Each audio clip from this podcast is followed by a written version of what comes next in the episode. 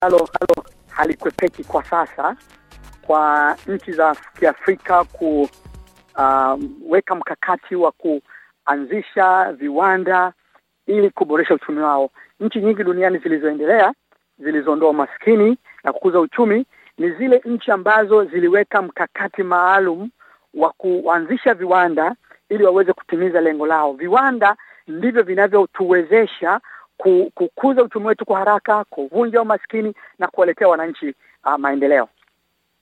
Naam, nikija kwa upande wako eh, Bwana Saidi Msonga, una unadhani mataifa ya SADC yanaweza kufanya nini ili kujikwamua katika changamoto ambazo tulizisikia hivi karibuni Rais Magufuli akibainisha baadhi eh, kutonufaika na kile ambacho mataifa haya yanachozalisha, malighafi, nguvu kazi, kupangiwa bei na mataifa ya kigeni. Pengine nini kitafanyika ili kujikwamua katika maeneo haya? Uh, kitu muhimu ambacho mataifa haya yanapaswa kufanya kwanza ni uamuzi, kwa sababu hata katika hotuba yake Rais Magufuli alionyesha kabisa kwamba uh, tatizo kubwa lililopo kwa mataifa ya ya Afrika hasa huu ukanda wa SADC uh, kumekuwa kuna vikwazo vingi vya vya vya kisheria, vikwazo vya kikodi katika mipaka, na hivi vimekuwa vikisababisha uh, mataifa haya kushindwa kutumia fursa ya kuweza kufanya biashara yenyewe kwa yenyewe. Sasa swala kama hili ni swala la kimaamuzi, kwa maana ya kwamba uh, Afrika uh, mataifa haya ambayo yako yako chini ya ukanda wa SADC yanapaswa kufanya sasa maamuzi, na wakati ni huu uh, kwa sababu sasa hivi ukiangalia dunia nzima, kila watu wanajaribu kuangalia ni namna gani ambavyo wanaweza wakajinufaisha. Kwa hiyo na wao wafanye maamuzi kwanza, kuweza kufanya marekebisho ya sheria mbalimbali za forodha na, na, na sheria za kodi na namna bora ya kurahisisha ufanyikaji wa biashara ama upitishaji wa biashara katika mipaka baina ya nchi wanachama wa SADC. Sasa haya ni masuala ambayo taifa miongoni mwa nchi wanachama za SADC linapaswa lihakikishe kwamba linafanyia kazi marekebisho katika maeneo hayo ili kuwapa fursa zaidi wananchi wa mataifa yao waweze kuwa na utangamano madhubuti wa kibiashara, wa kijamii, wa kiuchumi na hata wa kidiplomasia, kwa sababu hayo ndio yaliyo lengo mazima ya jumuiya yenyewe ya SADC kuhakikisha kwamba kunakuwa kuna utangamano na mshikamano katika masuala ya kijamii na kiuchumi, lakini masuala ya usalama pamoja na diplomasia. Nam, nitarejea kwako tena. E, ndugu Wetengere Kitojo, tumemsikia Saidi Msonga amegusia swala la e, sheria. Sasa ninakuja kwenye swali swala la kutofautiana kisera na kisheria. Zipo e, zipo tofauti miongoni mwa mataifa haya ya SADC. Pengine e, kutofautiana kwao kisera na kisheria kunaweza kuwa na athari gani katika kufikia malengo ya jumuiya hii? Ya, unajua tofauti ya kisera na kisheria mara nyingi inalenga katika kutimiza uh, yale manufaa ambayo nchi inaona kwamba inaweza ikayapata. Kwa hiyo nchi inaweka sheria na taratibu ikiangalia hivyo, lakini kwa kuangalia hivyo ni, ni, ni ufinyu tu, kwa sababu maana yake ni kwamba ina sheria ambazo zinajiangalia zinaangalia nchi yenyewe zinakuwa ni kikwazo kwa uwekezaji, biashara, utalii na ubadilishaji wa teknolojia, vitu ambavyo ni muhimu katika maendeleo. Kwa hiyo ndio maana hata Rais Magufuli alisema ni lazima hizi nchi zikakaa kwa pamoja, badala ya nchi kujiangalia yenyewe, zikakaa kwa pamoja, zikaangalia e, sheria e, taratibu Um, uh, yale zile vikwazo vya kikodi na visivyo vya kikodi, wakaangalia ni jinsi gani ambavyo sasa hizi hizi hizi taratibu zinaweza zikachochea uwekezaji ndani ya jumuiya ya Sadak, biashara, utalii na ubadilishaji wa teknolojia ndani ya ndani ya eneo hili la Sadak kwa manufaa ya nchi za Sadak, badala ya nchi kujiangalia yenyewe, ukaweka uh, kodi, ukaweka vikwazo visivyo vya kikodi, kujilinda zaidi badala ya ku, ya kuchochea mashirikiano ndani ya, ya, ya jumuiya. Naam, kwa upande wako Saidi Msonga, unaona eh, mchango wa SADC unaridhisha katika kushughulikia swala la usalama miongoni mwa nchi wanachama? Tunafahamu kuna changamoto kule mashariki mwa DRC, makundi ya waasi, lakini kuna maradhi ya Ebola hivi sasa, lakini hata Burundi tunasikia kuna ripoti za e, maradhi ya malaria. Eh, lazima tukubali kwamba katika historia ya SADC kuna hatua kubwa sana ilipigwa hasa katika maeneo ya kiusalama, japo kwamba changamoto hazijamalizika kabisa na zote kwa asilimia mia moja kama ambavyo umetanabahisha. Yako baadhi ya mataifa ambapo bado hali ya kiusalama uh, haijakaa vizuri ama haijatengamaa, hasa uh, mashariki mwa Jamhuri ya Kidemokrasia ya Kongo wamekuwa wakikabiliwa na, na mapigano ya mara kwa mara, lakini pia tatizo la homa ya Ebola.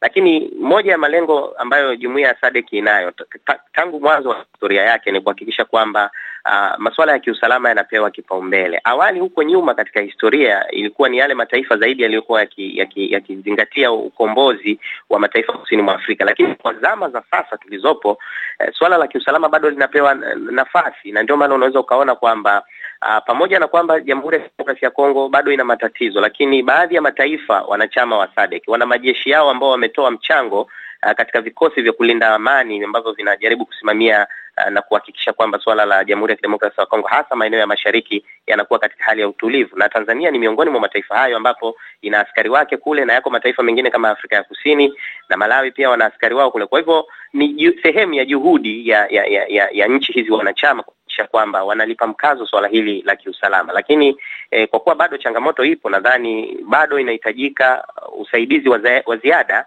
kuhakikisha kwamba mataifa yanajitoa zaidi kuweza uh, kuhakikisha wanawasaidia wale ambao bado wana changamoto za kiusalama, lakini hata katika yale mataifa mengine ambapo tayari kulikuwa kuna misuguano ya hapa na pale, kwa mfano Tanzania na Malawi, kipindi fulani uliona kwamba walijaribu kutumia meza ya mazungumzo kuweza kupata mwafaka, na hali ya mambo sasa hivi eh, ule msuguano umepungua, lakini pia kuna changamoto ya kiusalama baina ya Tanzania na Msumbiji. Kuna vikundi vya waasi viliibuka hapa karibuni vikawa vinafanya uh, mauaji ya wananchi wa, wa upande mmoja wa nchi fulani na wakikimbilia upande mwingine, lakini tukashuhudia vikosi vya kiusalama vikishirikiana na kujaribu kulitatua tatizo hili. Kwa hiyo hii ndio hali ambayo inapaswa ifanyike zaidi, hasa kwa, kwa mataifa ambayo yanaonekana yana tatizo ni sugu kama Jamhuri ya Kidemokrasia ya Kongo, kwa maana uh, nchi wanachama wa SADC wajitoe na wazidi kuchangia kuhakikisha kwamba huyu mwenzao anapata ma, ma, usalama na na, na, na, na na hali ya amani, kwa sababu kwa kufanya hivyo itawapa pia nafuu wananchi wa Jamhuri ya Kidemokrasia ya Kongo kushirikiana na wananchi wenzao katika mataifa mengine ya nchi wanachama wa SADC katika shughuli za kimaendeleo, badala ya kila uchao wao wawe ni watu wa vita na mapambano na kuzikimbia nchi zao. Naam, pengine kwa upande wako Tengere Kitojo, unaona nini nafasi ya wataalamu wazawa waliopo, unauona uzalendo? Hiyo hiyo ni changamoto kubwa, kwa sababu uh, katika nchi nyingi za Kiafrika utagundua kwamba bado tunaonekana kwamba uh, tunategemea zaidi uh, e, nchi zile ambazo zimetu zilitutawala zamani. Kwa hiyo utakuta kuna uh, nchi za, ki, za za za Kifaransa, nchi za Kiingereza, nchi za eh, hata Kiarabu na sasa hivi China inaibuka. Kwa hiyo una, unakuta kwamba matumizi yetu, fikra zetu, teknolojia yetu inategemea zaidi nje badala ya kutegemea ndani. Sasa hebu fikiria, kwa mfano, tunaongea habari ya kuanzisha uchumi wa viwanda lakini bado utakuta nchi za Kiafrika kwa wingi zinaendelea kutegemea, zinaendelea kupendelea bidhaa kutoka nje. Tunaendelea ku, ku, ku, kuvaa nguo kutoka nje, tunaendelea kupendelea vyakula kutoka nje. Kwa hiyo ipo haja ya kuwa wazalendo, kuhakikisha kwamba tuna tunapenda eh, vitu vya nchini mwetu kwa kununua vitu vya nchini kwetu, kununua vitu vya Kiafrika, kununua vitu ambavyo vinazalishwa katika ukanda ambao tunashirikiana. Hii itachochea kuwepo kwa mahitaji, na kwa hiyo viwanda, biashara vitaibuka zaidi, badala ya mtindo wa, wa sasa ambao tunaonekana kutokuwa wazalendo, kupenda zaidi vitu kutoka nje, ku, ku, ku, ku, kusemea vibaya vyetu. Una, unajua mara zingine uzalendo ni, ku, ni kupenda nchi yako na kuisemea vizuri nchi yako na kutumia vitu vya nchi yako. Hii, hii ni changamoto ambayo inahitaji elimu zaidi, watu waweze kuelewa kwamba tunapofanya hivyo, uh, kimsingi tunakuza uchumi wa nchi nyingine. Mwalimu Nyerere alieleza vizuri jambo hili, anasema kwamba unaponunua kitu cha nchi nyingine unaendeleza uchumi wa ile nchi, sio uchumi wa kwako. Kwa hiyo kuna haja ya kutoa elimu zaidi kwa Waafrika kupenda vitu vya Afrika, hata kama havina ubora sawa sana vile vya nje, lakini chako ni chako, nyumbani nyumbani. Penda cha kwako ili ukue uchumi wa kwako. Naam, e, tukielekea ukingoni kabisa, Bwana Saidi Msongo, amemsikia Tengere Kitojo amegusia swala la kudhibiti uingizwaji wa bidhaa kutoka mataifa ya kigeni. Je, uwezo wa mataifa SADC unauonaje?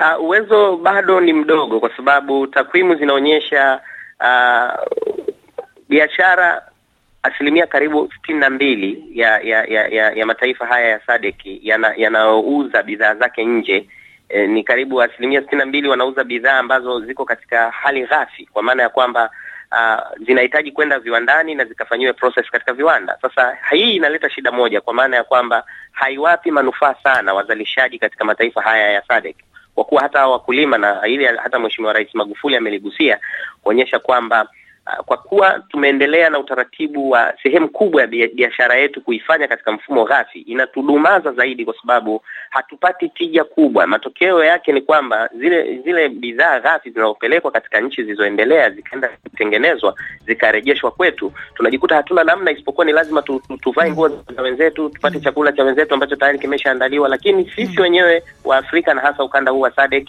ni wakati sasa wa kubadilika kwa kutupia macho eh, eneo la uboreshaji wa viwanda vyetu kama ambavyo juhudi zimekuwa zikifanyika katika baadhi ya mataifa ikiwemo Tanzania kuhakikisha kwamba tunakuwa na viwanda na viwanda ambavyo vinaweza sasa vikatumia hii malighafi ambayo inapatikana katika eneo la ukanda huu wa SADC kufanya uzalishaji ili mwisho wa siku badala ya kuendelea kutegemea bidhaa na, na, na, za, za, za, za, kutoka katika mataifa yaliyoendelea tuwe tunaweza kujiza, kuzalisha wenyewe na kutengeneza bidhaa katika viwanda vyetu na tukazitumia kwa unafuna kwa faida. Asante sana Saidi Msunga na Wetengere Kitojo, wachambuzi wetu wa masuala ya uchumi, kwa kushiriki nami katika makala ya mjadala wa wiki juma hili.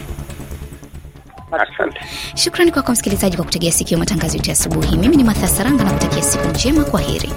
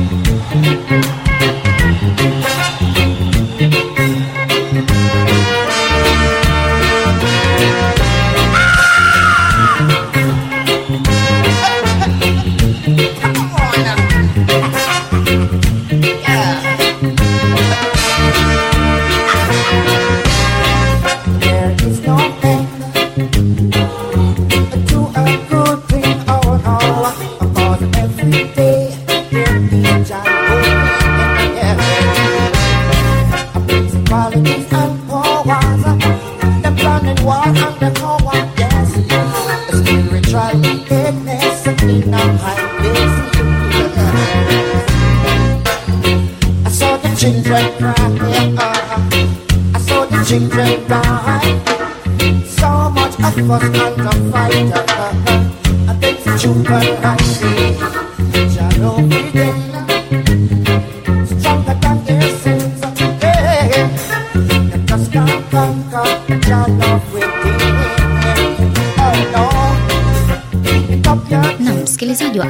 Kiswahili, na kwa burudani hiyo ya muziki kutoka kwake Israel Vibration anasema there is no end.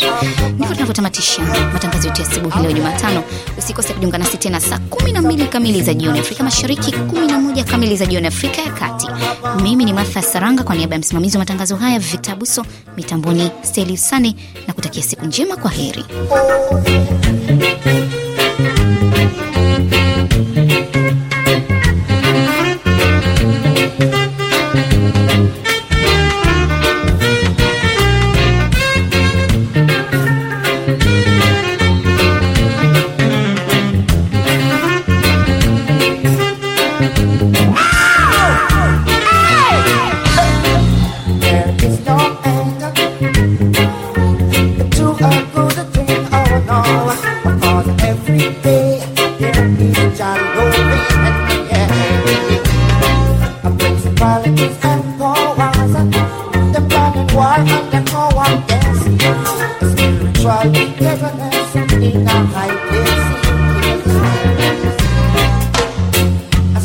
Children cry. I saw the children die. I saw much of us not to fight. Bet the children I see. Shadow within. Stronger than their sins. Yeah. Them just can't conquer. Shadow within. Oh no. Keep it up, your children. Living over the rules of the